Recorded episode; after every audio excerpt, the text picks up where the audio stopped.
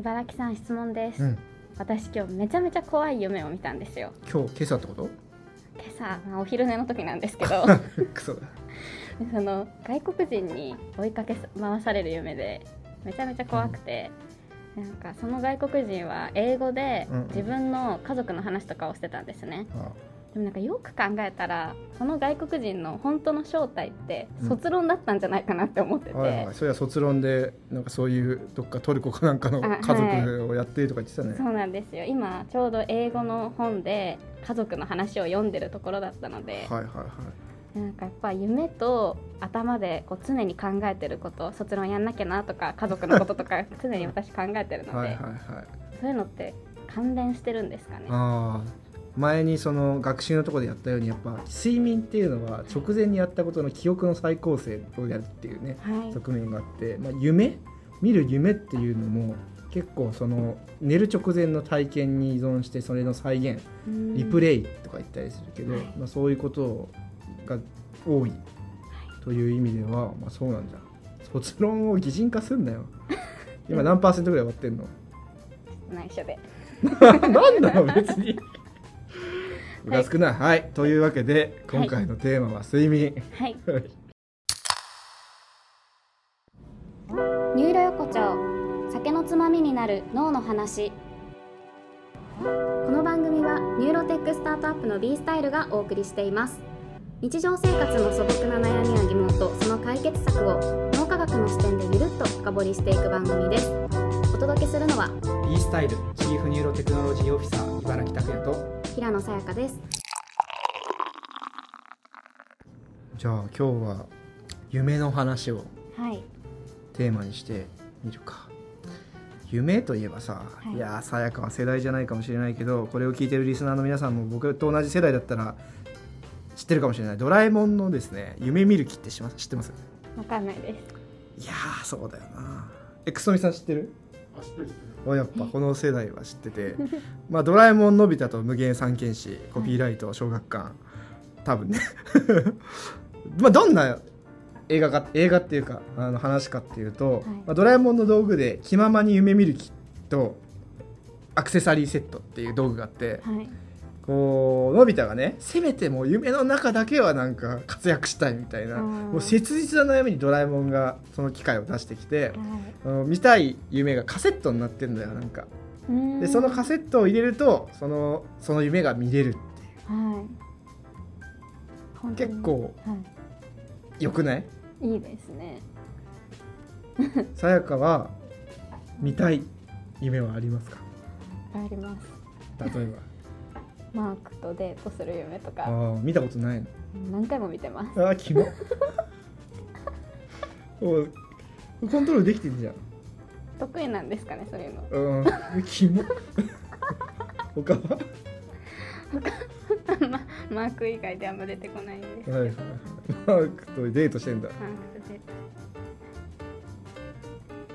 もうそれだけ。それだけ見たい夢はそれで。なるほどね。なんかすごい期待してたのはいや見たいんですけど見れないんですみたいな。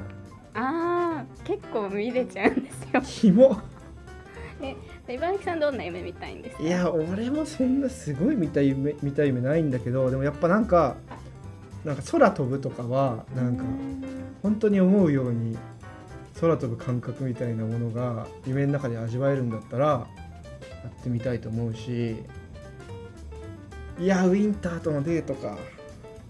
見れてますか？見れてないです。普通見れなくない？えくすとみさん見たい夢見れてる？へーなんかさやかすごいなんかいいいいスキルこじらせスキスキル保持者なんだろうな。なんか。え周りからも言われます。すごい見るよね。うん。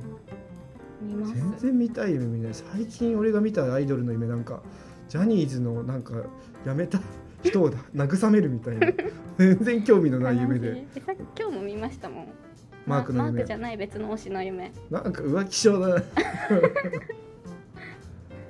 なんかちょっと怖いわ、まあ、そうなんだけどじゃあはいすみません、リスナーの皆さんあのさやかしはですね好きな夢を見れるってことなんですけど、まあ、なかなか見たい夢を見るっていうのを実はテクノロジーで解決しようっていう動きがありまして、えーはい、ドリームエンジニアリングってねたい夢を自分で作れるようにしようっていうそういう動きが実は僕らのこの脳科学の世界が出てきてまして結構ねエビデンスがこの数年溜まってきております。はい。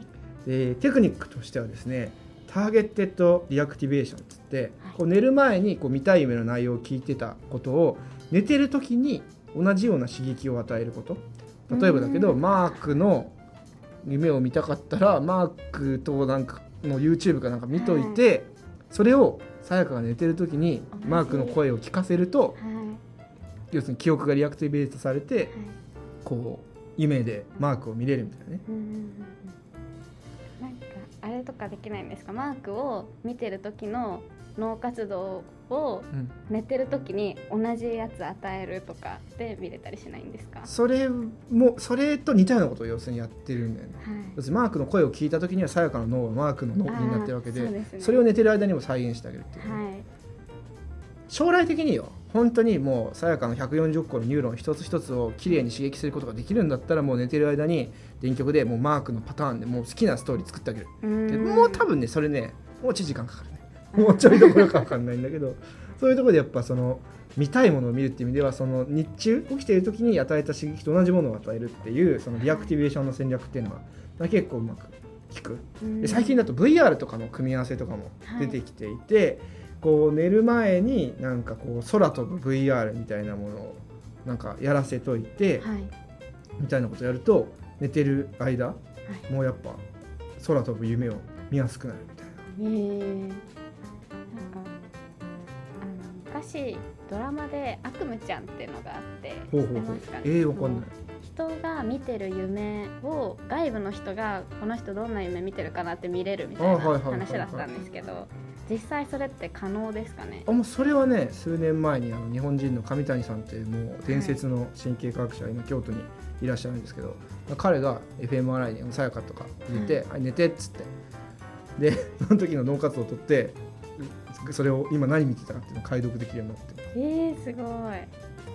なんで脳活動でわかるんですか？もうひたすらデータを集めまくってこういう脳活動の時に何を見てたっていうのをレム睡眠の時に叩き起こすのよはい。で脳波取っとくとさやかが今夢見てるかどうか分かるからはい。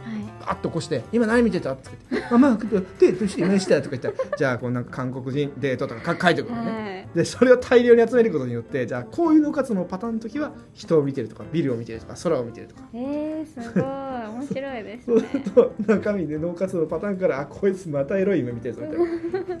そういうのが解読できるようになってきてね。えー、面白い。し、まあ、それを今話してるドリームエンジニアリングは、まあ、それをもう見たいものを導入していこうっていううん。ところで、えーまあ、特にその夢を見るのが、まあ、レム睡眠中っていう話を前回したんだけれども、だからうまく脳波でねいつでも見れるわけじゃないですよ。やっぱレム睡眠に入ったところをピッと見てでその時にあの起こすとかね。うん。その時に reactivation さっきの音を聞かせてあげるとかをはい。していくと、えー記憶が残るという。うーん。なんか睡眠とニューロテクノロジーで挑戦してみたい事業とか領域ありますか？まずはやっぱりなんだろうな。睡眠覚醒リズムに薬を使うのはしょうがないと思うんですよね。睡眠障害の人って本当にかなり多いのではい。でメラトニンとかまあオレキシンの作動薬とか、まあ、そういういわゆるなんかそういう睡眠のねリセット系の薬はあるんだけどそれでもめちゃめちゃさなんだろうなさやか眠剤とか飲んだことないと思うんだけどもうこの世の中も今ベンゾ掃除が必要って言われるぐらいベンゾジアセピンっていうちょっとマニアックなんだけどそういうまあギャギャバの話とかしたら分かんないけどそのギャバチョコレの、まあ、そうそうガ ガンマアミノラク酸っていう神経伝達物質があって、まあ、それをターゲットにした睡眠薬なんだけどもそれのなんか依存とか大量処方がもうひどくて。みんなとりあえずお前が病院行って寝れないですって言ったらもうもうそれが出るみたいにはい。なってて。それ結構問題なのね。本当に。まあそれ手放せなくなるしはい。薬の抜けも悪いし OD する人も出てくるし。はい。そういうところでもっと安全で 手軽な睡眠。うん。要するに寝れなくて辛いって人めっちゃ多いのよ。はい。そういう人たちに俺らのねデバイスとか使って自分で寝れるようなこう脳波を脳活動を自分で起こせるようにするとか自分が寝れるような音楽を自動で選んでくれるようなあそういうなんかデバイスサービスっていうのを作ってその便座掃除っていうのはちょっとした製薬会社から殺されるかもしれないけど、俺はそれがやりたいなって思うのが一つ。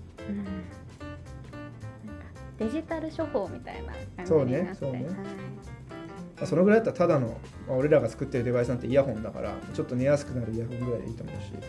あとはやっぱ究極的にはやっぱ俺は見たい夢を見るために そうやってこうレム睡眠中にちゃんとあと寝る前にパッケージなんだけど俺が寝る前にえなんかウィンターのコンテンツとか見て、はい。でそれを記録しておいてでそのまま俺は自分のあの D ゾーンのデバイスをね、はい。耳につけて脳波測りながら見て、うん。あ茨城さん今レム睡眠になったぞっつって寝る前に俺が見たえあのウィンターの声とか出して俺がなんかそういう幸せな夢見れたら その実験やるときは私も呼んでくだまあ自分でさい見れてるからいいじゃないですか。